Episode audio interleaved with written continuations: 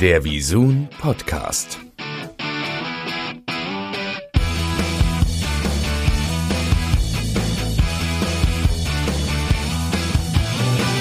Also erstmal vielen Dank, äh, liebe Tatjana, dass du dir die Zeit nimmst für uns, für den äh, Visun Podcast. Und ähm, ich leg mal direkt los, um deine Zeit nicht äh, allzu sehr zu äh, stretchen, denn äh, du bist ja wirklich mitten in einem Arbeitstag und äh, heute ein relativ aufregendes Thema auch mit dem Brexit. Definitiv, ja. Der ja dann auch äh, wahrscheinlich deinen restlichen Tag auch bestimmen wird noch und vielleicht auch die nächsten Wochen. Ähm, vielleicht nochmal direkt dazu, äh, wie ist das denn, wenn man so ein Thema hat, äh, das einen so, sag ich mal, bedingt planbar ist? Und das nimmt ja dann so eine, so eine Eigendynamik auch an. Wie, wie äh, geht ihr damit um? Was äh, habt, könnt ihr da, könnt ihr euch morgens im Grunde schon überlegen, was passiert oder müsst ihr dann im Grunde immer bereit sein? morgens wäre ein Hauch zu spät. Also gerade bei so Themen wie Brexit, ähm, also das gilt nicht nur für mich, das gilt für alle Moderationskollegen und auch für die Kolleginnen und Kollegen in der Redaktion. Das ist ja ein Thema, was uns seit 2016, seitdem die Briten sich so entschieden haben, begleitet. Und dann gibt's eben immer wieder diese Daten, wo ganz klar ist, okay, an dem Tag brennt echt die Hütte, um es ja. mal ein bisschen platt zu sagen.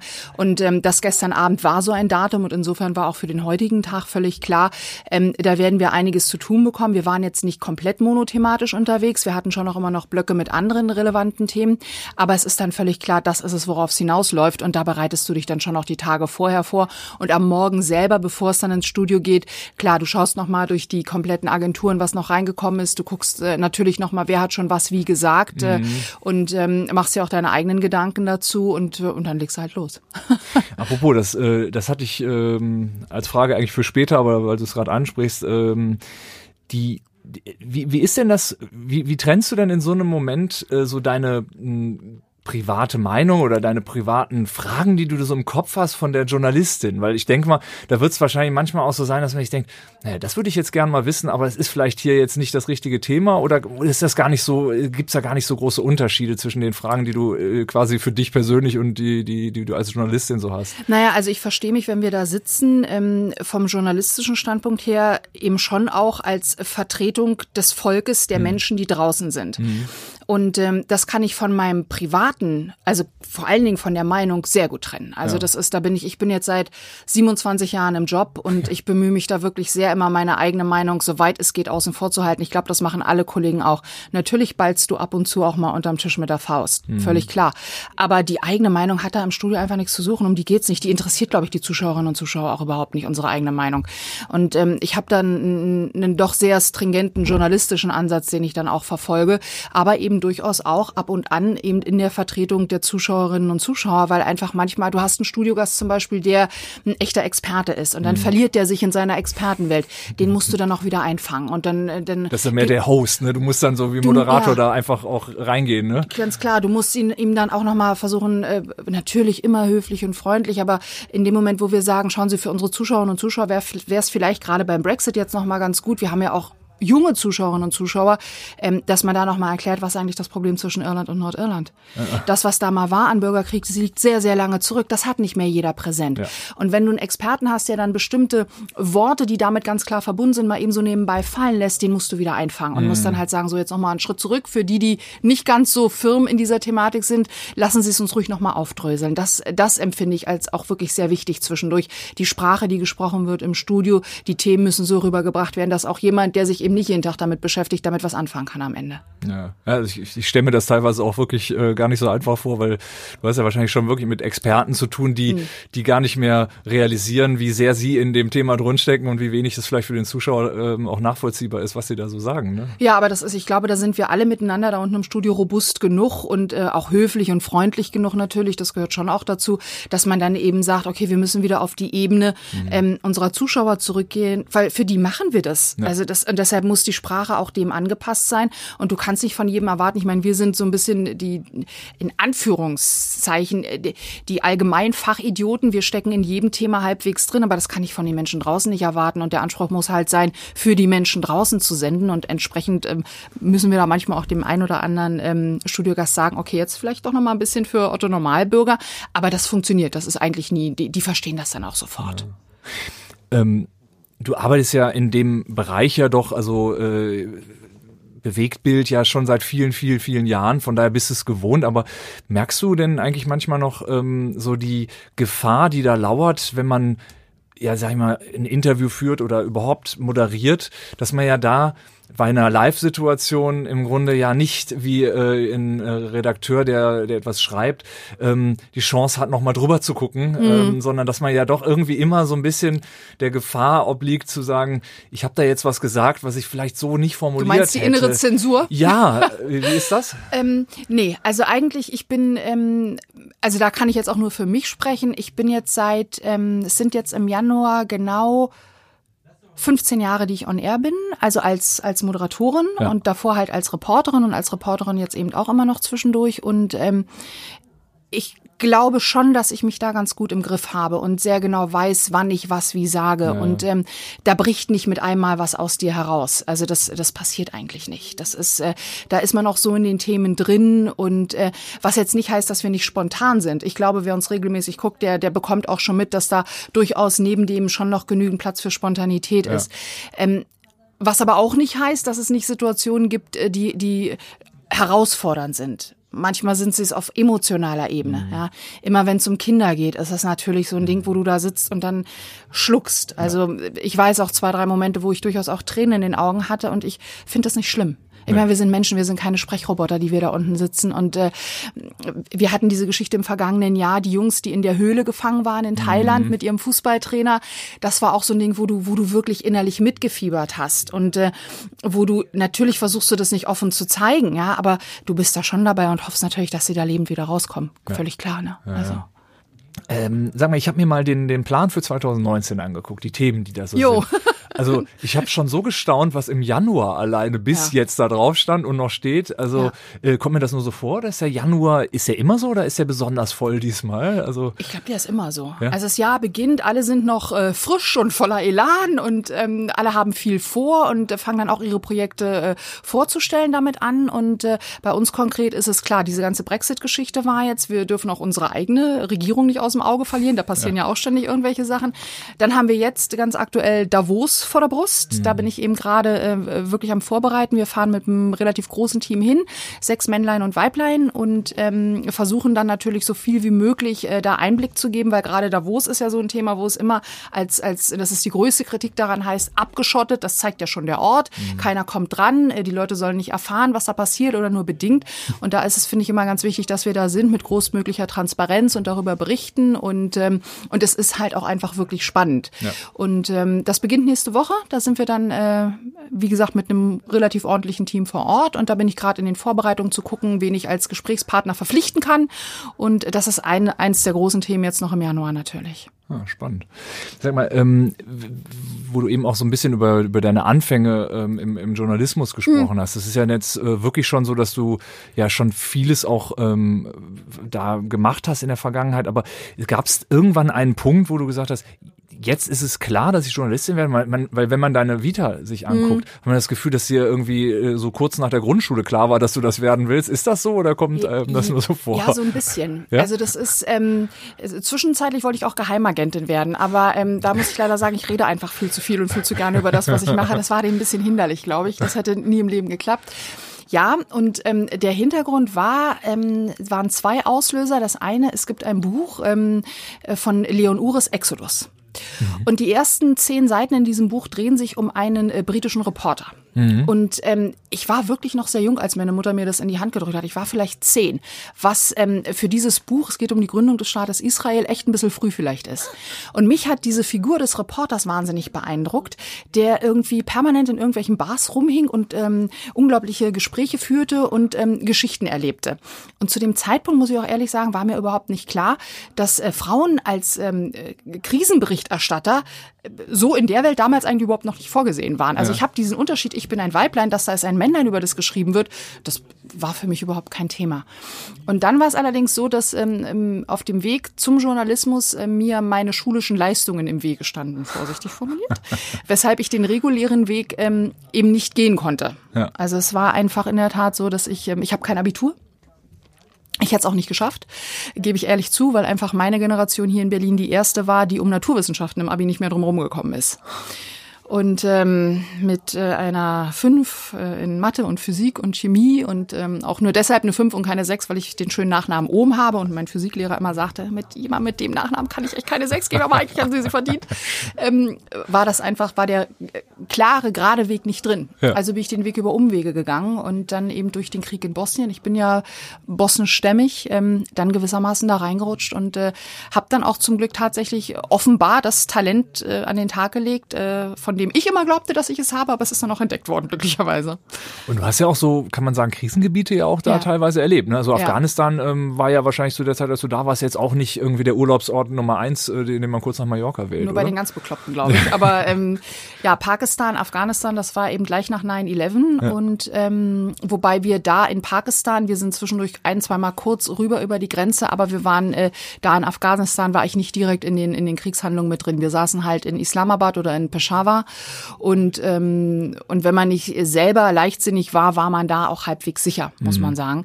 Ähm, schwieriger waren schon eher die Situation. Ich war halt auch im Bosnienkrieg dann unterwegs und ähm, da hast du natürlich dann auch noch mal eine ganz persönliche Beziehung. Dann das war ne? ja, aber es war eigentlich die Schule, die ich dann gebraucht habe, um das das Persönliche vom beruflichen trennen zu lernen. Na, okay. Es war halt eine sehr harte Schule und eine sehr abrupte Schule und ähm, aber das ist das ist dann drin. Das ist ich hatte da halt auch einfach das große Glück, dass ich ähm, fantastischen Kollegen bei der Arbeit zusehen konnte, wie Sir Martin Bell von der BBC damals, wie Christian Amanpour, äh, die halt da waren und äh, da nimmt man einfach was mit. Also wenn man, ich war wahnsinnig jung, ich war 22 erst, als ich das erste Mal unten war.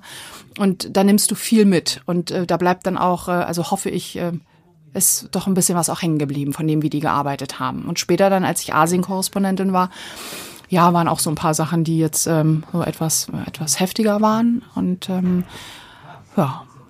Aber, ähm, aber selbst gewählt, ich will nicht jammern, um Gottes Willen, ne? alles selbst gewählt. Wo du das sagst, weil ähm, ich habe vor kurzem ein, ähm, ein Interview mit äh, Thilo Jung ähm, mhm. äh, gehört und der sagte halt, der macht ja mindestens mit seinem Team äh, da mindestens einmal im Jahr so eine Reise auch teilweise, weil die waren ja auch in Afghanistan, um einfach sich auch mal zu erden, um mal wieder auch mal die ja. Probleme außerhalb Deutschlands nochmal zu sehen ähm, das ist wahrscheinlich auch wichtig manchmal, ne, um mal ein bisschen so die die äh, die Verhältnisse und so weiter auch besser zu verstehen. Das ist wahrscheinlich so aus der Entfernung schwieriger, ähm, als als wenn man da mal so, so drin war und das mal so miterlebt hat. Ne? Ja, wobei ich finde immer, das ist so ein zweischneidiges Schwert. Also dadurch, dass ich das selbst auch mitgemacht habe mit Bosnien, mit mit meiner Verwandtschaft, mit mit Flucht und Vertreibung und so weiter, und dann ist man schnell dabei, dass man so ein bisschen selbstgefällig denjenigen, die hier in Deutschland leben, sagt, das was ihr habt, sind überhaupt keine Probleme. Ja, ja. Ich finde, das kannst du auch nicht machen. Natürlich sind die Probleme, die die Menschen hier haben, für sie auch Probleme.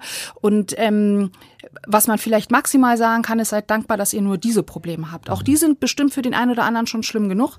Aber ähm, ich finde das immer schwierig. Du kannst nicht aufrechnen. Mhm. Das ist das und das sollte man auch nicht tun. Mhm. Ja. Und was das Erden angeht, naja, ich glaube, ich bin eh schon relativ geerdet. Also es ist, es ist ja hier bei uns im Haus jetzt nicht so, ähm, dass, ähm, dass du als, wir haben ja hier keine Stars. Wir sind alle Journalisten, auch ja. die, die im Studio vor der Kamera sind. Und insofern ist das jetzt nicht so, dass du hier irgendwie mit Wattebäuschen beschmissen wirst. Schade eigentlich, aber ähm, deshalb das mit dem Erden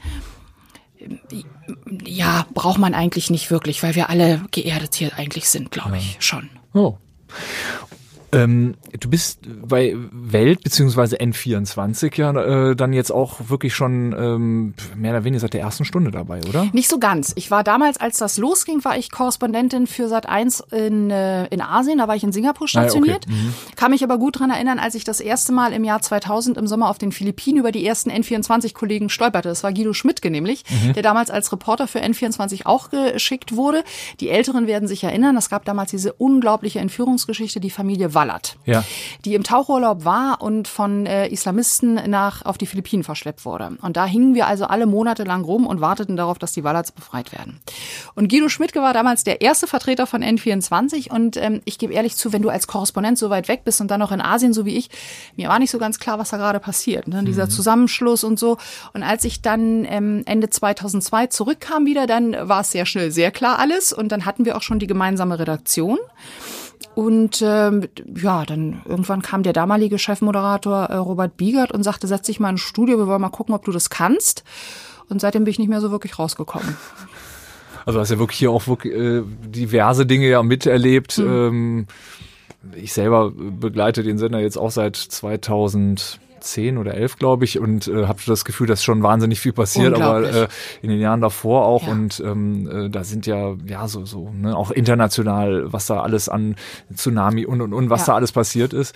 Ähm, was würdest du sagen, was waren so die für dich so, sagen wir mal, beeindruckendsten, prägendsten Ereignisse oder was ist dir so am meisten hängen geblieben? Äh, ich meine, es sind ja so viele Dinge ja auch ja. irgendwie innenpolitisch, außenpolitisch oder auch vielleicht. Äh also es sind, es sind, es gibt aus dem Studio heraus gibt es so ein paar Momente, die in der Tat ähm, hängen bleiben. Wir hatten ähm, als es um die Begnadigung der RAF-Terroristen ging, die mhm. Diskussion.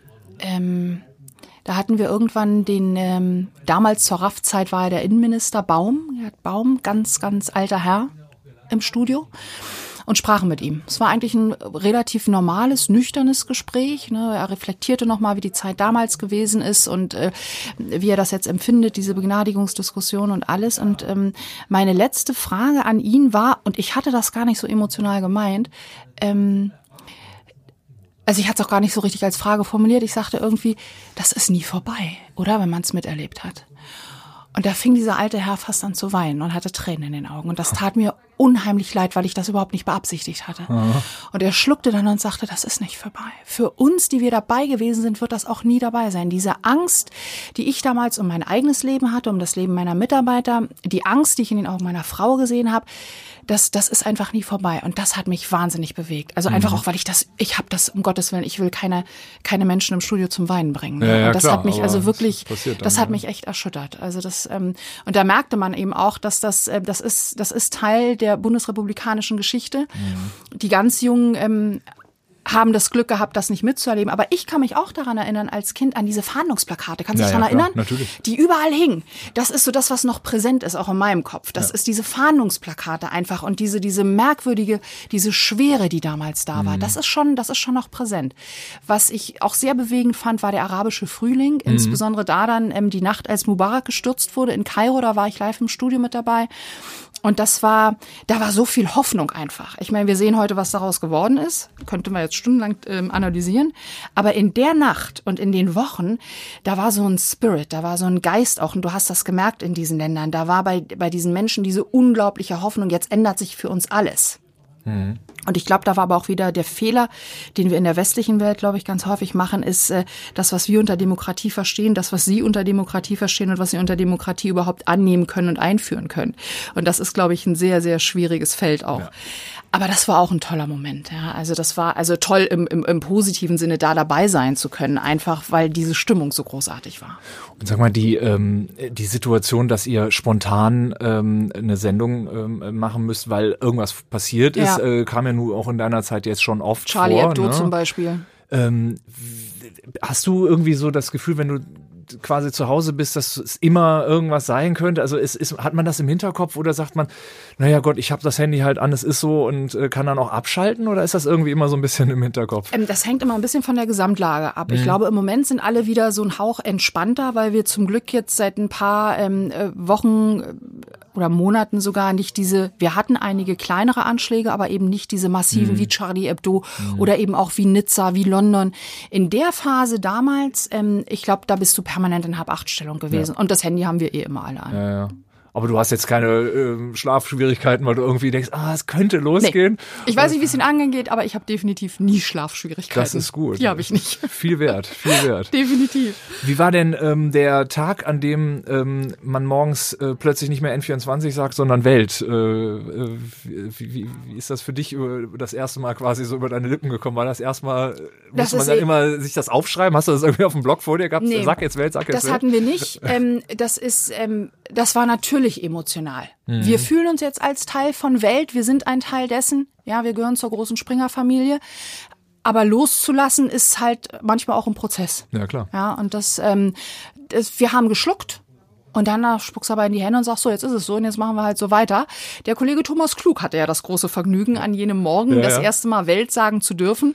Und ich glaube, einige der Kollegen haben sich erst mal so ein paar Tage lang bemüht, ähm, nach Kräften erstmal gar nichts zu sagen, bevor man irgendwas Falsches sagt. Und ich glaube, ein oder zwei von uns werden sich auch versprochen haben. Aber ich denke, das ist nach so vielen Jahren ist ja, das normal. Klar, das ist so drin, ne? Ja, das ist drin. Aber mittlerweile hat sich's eingeschliffen. Das ist kein Problem. Ja.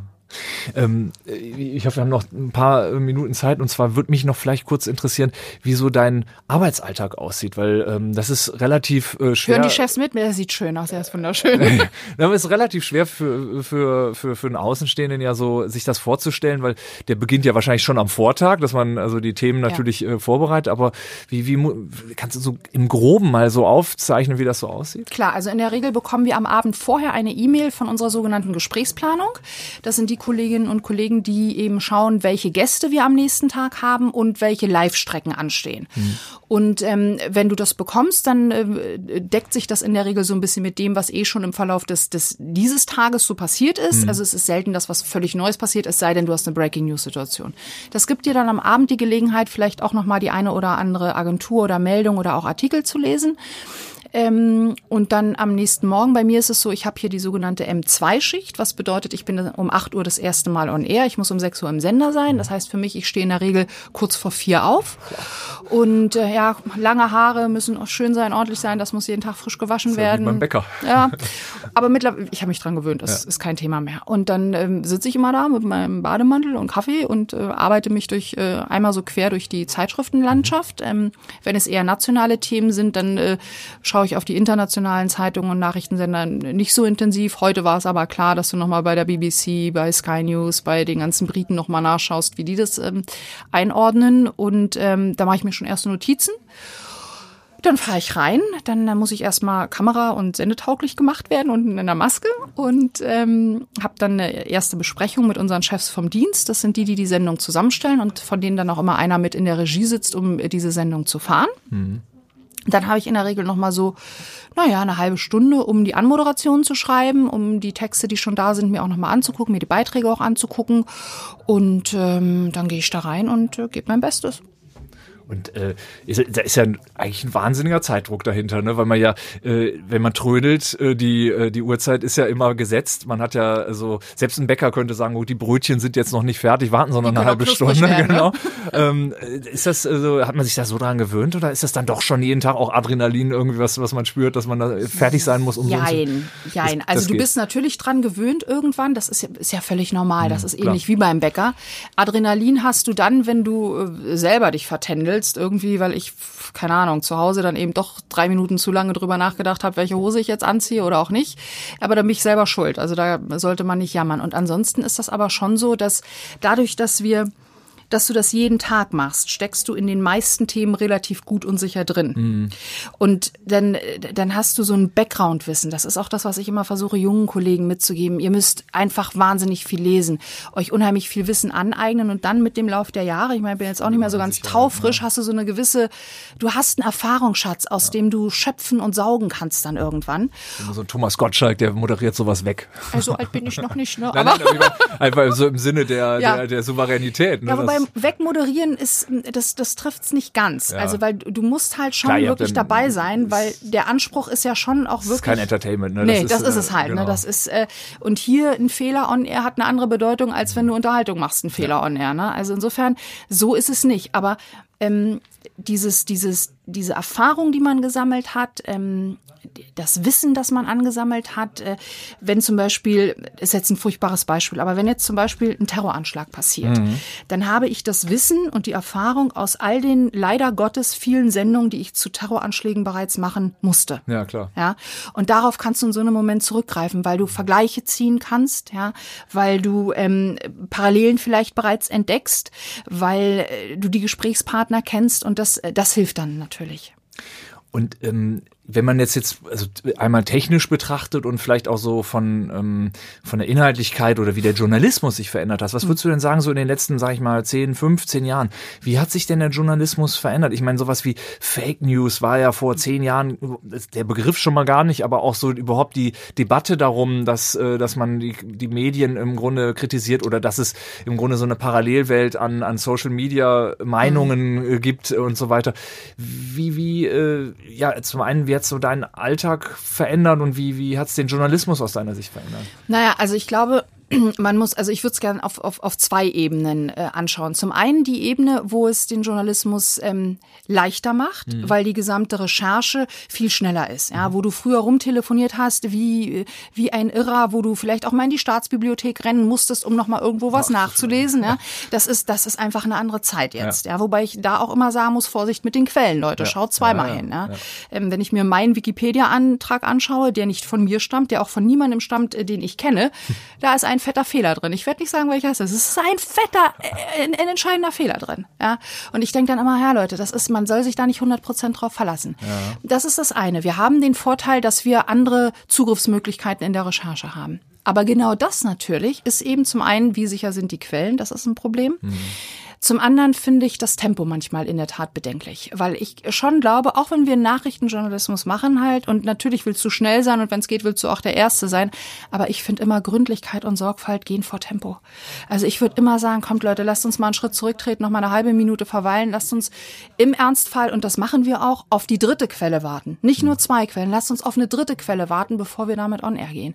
Weil das ist, ähm, du weißt nie, wer versucht, dich zu instrumentalisieren. Mhm. Und das ist einfach eine riesige Gefahr, die ich sehe. Ja, die sind stärker geworden, oder? Ja, natürlich. Ja. Klar, das ist einfach aufgrund dessen, was es an Quellen gibt, aufgrund dessen, dass im Prinzip jeder mit seinem Telefon, mit seinem Handy, mit seinem Smartphone losziehen kann und sich in dem Moment als ähm, Journalist äh, fühlen und geben kann, äh, hast du eine ganz andere Masse an Menschen da draußen, die eben mitmischen.